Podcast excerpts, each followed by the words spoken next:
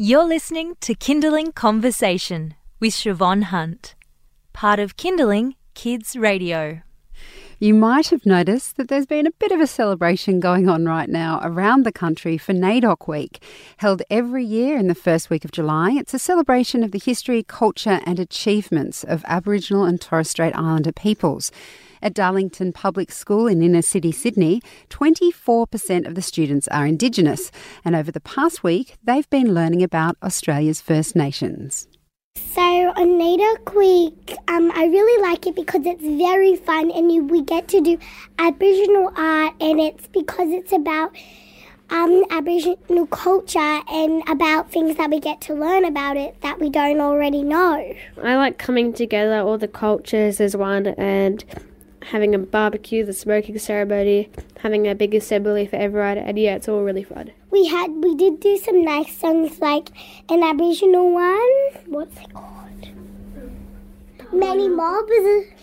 We sang it for NAIDOC Week because it's an Aboriginal song and it's yeah, it's very nice because it's like it's singing about all of the Aboriginal islands and all of that and all of the people and how they can come in different um, colours and how they can come with different faces and different colours of hair.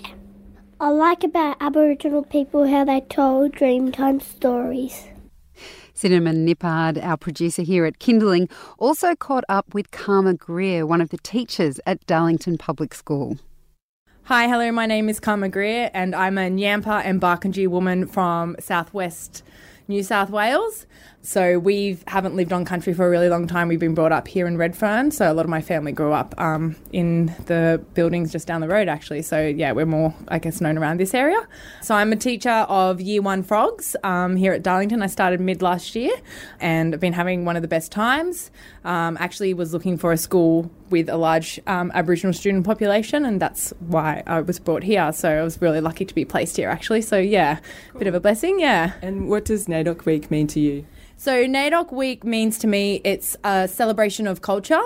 Um, and it's about looking at our strengths as Indigenous people. It's about you know giving us the opportunity to kind of reinvigorate you know where we've come from, touch base with our grassroots, and kind of just look at I guess all the things that make Aboriginal culture awesome. Because with a lot of um, I guess historical events, there's been issues with keeping our culture alive, um, and a lot of the other events, whilst really important, you know, um, like Reconciliation Day and things like that, has um, some negative you know overtones you know that need to be addressed. But i think NAIDOC week is really good because it's more positive and it's all about you know like how can we carry on the culture into the future? So that's why i really love it. So yeah, yeah.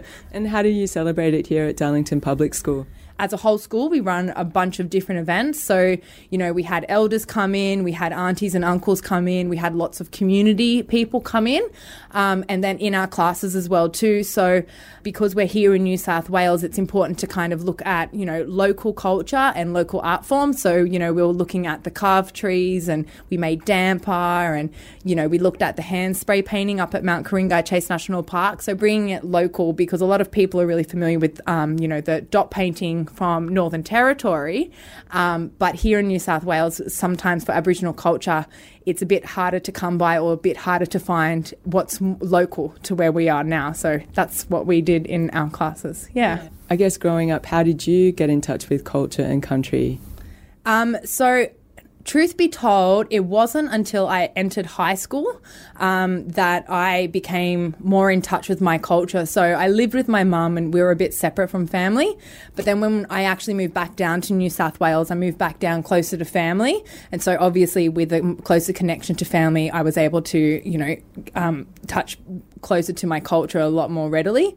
Um, and it wasn't actually until like university where you start doing like educational studies and you're looking at like Aboriginal perspectives in the classroom and things like that, that I actually became more in touch with my culture. So it's it's a continual journey. Um, you know, I've been back on country once in my life, and you know, and the the sad thing is, you know, I guess with everyday things that you need to kind of address, it, you, you run out of time. So it's all about making that time to make those connections. Yeah. Yeah, because we are in an urban environment. We're in the city of Sydney. Yeah. Um, yeah. How important do you think it is to connect kids with, with culture and country? I think it's one of the most important things that you can kind of look at, um, especially here in um, like Sydney, the city of Sydney in particular. Is what you'll find is that there may be a large number of Aboriginal people here, but a lot of them have come from off their country to here to be in the city. Um, but that doesn't mean that they're not connected to their culture. And I think it's important that even though we are here in, in the city, and even though we might have lost a lot of culture through historical events over time, being the first place where um, you know the settlers first came and things like that. That's more that places more importance as to why we kind of need to reinvigorate it, especially for people that are from this area, but especially for people who have moved off country too. So it's about kind of extending it beyond the city um, and just you know connecting people to their culture. So if you are from a different mob outside of the city, then it's really important that you reach out to those communities and get a bit of that culture coming in too. So yeah, yeah, yeah. And one thing, like the kids who I just interviewed before, like they were pretty excited about the different activities for NAIDOC Week. Yeah. And a lot of them were like, yeah, we really loved the smoking ceremony. So, yeah, I guess, yeah, how do you go about connecting non Indigenous kids with Indigenous culture? You know, it's all about providing a range of experiences that will appeal to a multitude of different students.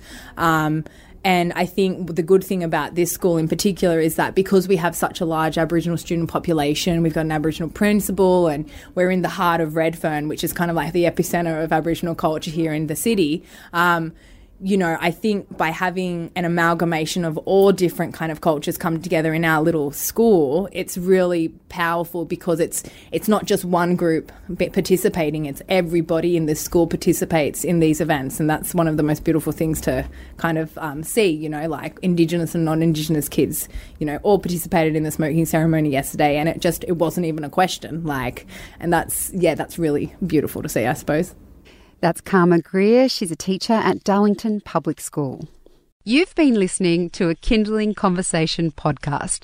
We'd like to reach as many parents as possible, and you can help us by giving us a review wherever you downloaded this episode. It means that more people can find us. I'm Siobhan Hunt. See you next time.